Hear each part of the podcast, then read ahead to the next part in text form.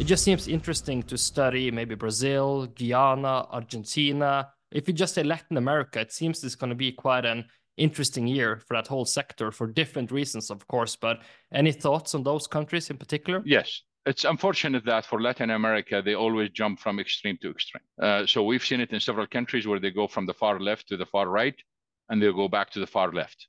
And this is not good for investment. This is not good for people. This is not good for economic stability or political stability. So let's start. Uh, let's start with Venezuela and Guyana. Uh, this is kind of very strange situation. Uh, and I don't think is going to lead to military escalation. Uh, I am not talking here about conspiracy theory. I'm talking about a historical fact.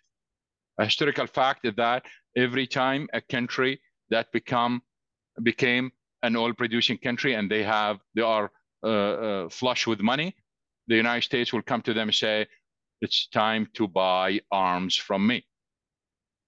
If you refuse, I will have you buy arms from me.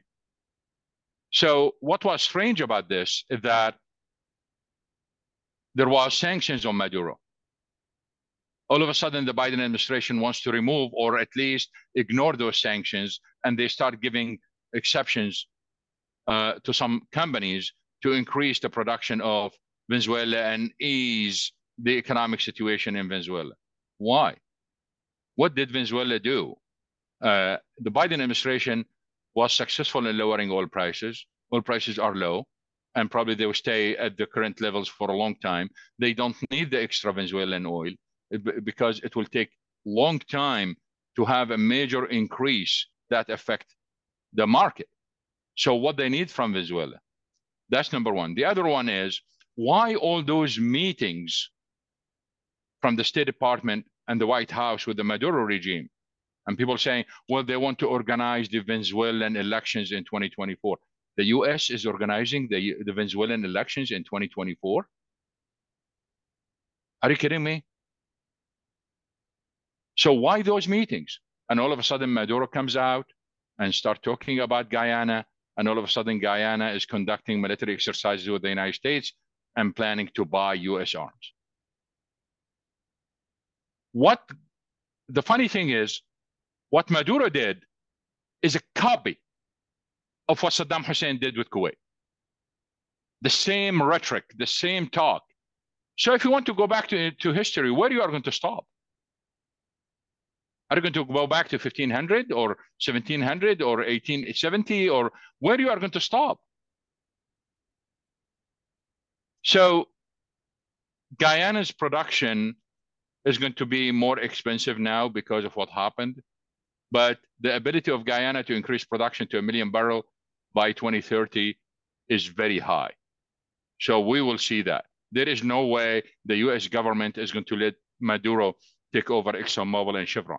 There is no way.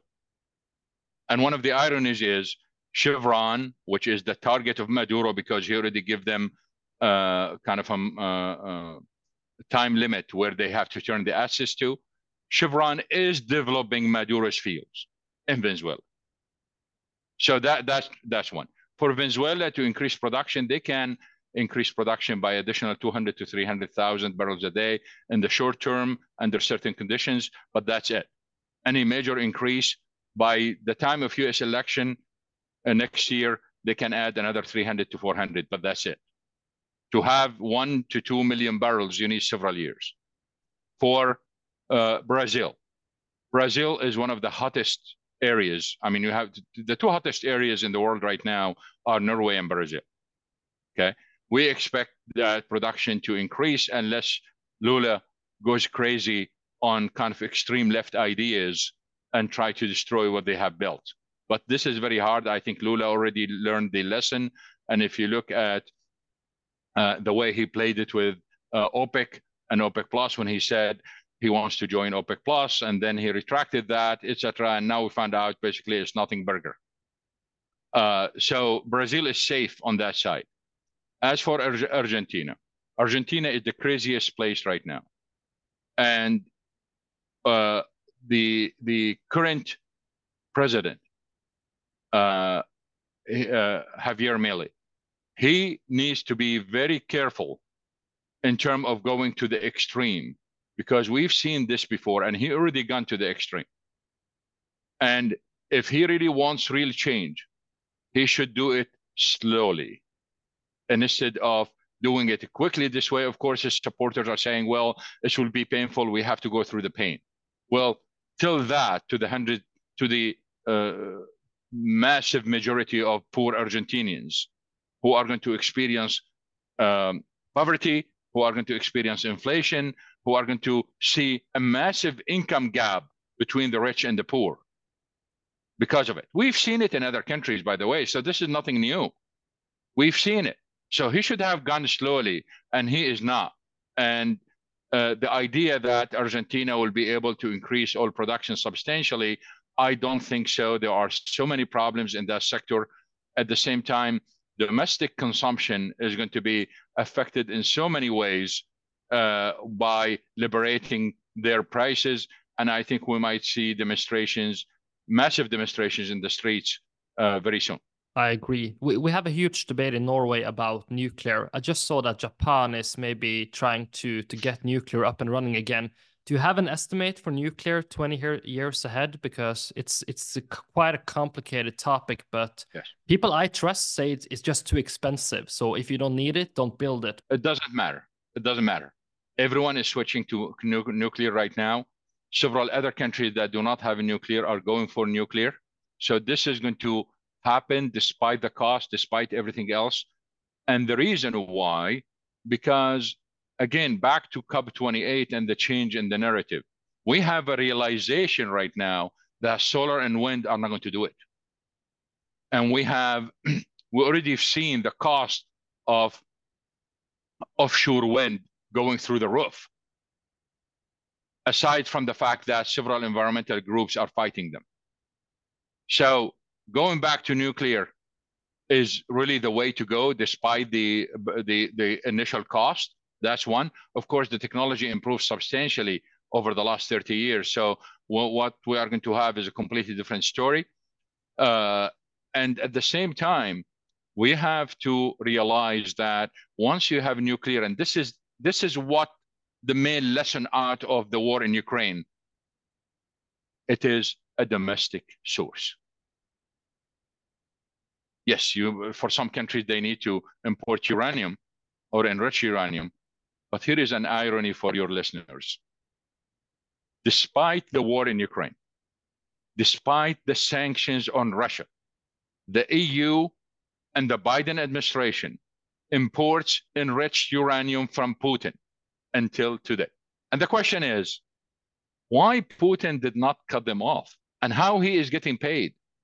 So the idea here is those who are afraid of nuclear, et cetera, et cetera, uh, this is a done deal right now. We are going nuclear. Many other countries, especially in the Middle East, are going to go nuclear. Of course, we are talking about uh, uh, nuclear for power generation here. So we are going to see that the, uh, this trend because that's the only way we can fill the gap while we are achieving some of the climate goals. And let's remember one more time that Germany got rid of the nuclear not because nuclear is bad. They got rid of nuclear because of their agreement with Putin for Nord Stream 2. So it wasn't because nuclear is bad at all. It's a fascinating uh, time we're entering. Maybe just a, a, final question, and then I'll let you off the hook. Uh, for people, investors listening who wants to find alpha, any topics, where do you sort of point directions? Where do you think people who do their research can find alpha in 2024? Is it getting harder year by year to find alpha in investing, or are there always opportunities if you're willing to, to do the research? We, we are ending up with a serious problem right now. We've seen it in the last three years that uh, funds that focus on oil, they were hyping oil big time. And that's really, I mean, th this is a big, a big problem. And if we don't stop them, people are going to be burned. And a lot of people got burned because of them. Okay. So the idea here is do not follow those funds because they are promoting their own funds. Okay. The other thing is when we look at these things and try to, uh, some people think if I get two different opinions, then I am fine. This is not the right approach because both of them could be wrong in this case. What you want to do basically is you really want to see over and use your experience to see who is more practical than others. To give you an, an example, I have people who criticize me because I changed my views as the market changed. So they have the impression that if you are bullish, then you have to stay bullish all along. Those guys should not be in the market. They should not think about investing. So I've seen, uh, I mean, and they are not a small population, they are a large population. Okay. They should realize that things could change on daily basis, on hourly basis, and they should be really flexible. And this is probably the best advice I can give them right now is they should be prepared to be super flexible as the numbers changed. So we did change our views in 2023, and we are proud of the fact that we did the change early and before others as we've seen the numbers change. And if they want to benefit from it, probably they should be as flexible. Well, let's end there, Anas. Thank you so much for taking the time. It was a big privilege, privilege to have you on, and I wish you a very good year ahead. Thank you. If you like this episode and the content we produce, head over to my YouTube channel. Just type in Christopher Vonheim. See you next time. All opinions expressed by Christopher Vonheim or his guests on this podcast are only their opinions and do not reflect the opinions of Vonheim. You should not treat any opinion expressed by Christopher Vonheim as a specific reason to invest or follow a particular strategy, but only as an expression of his opinion. This podcast is for informational purposes only.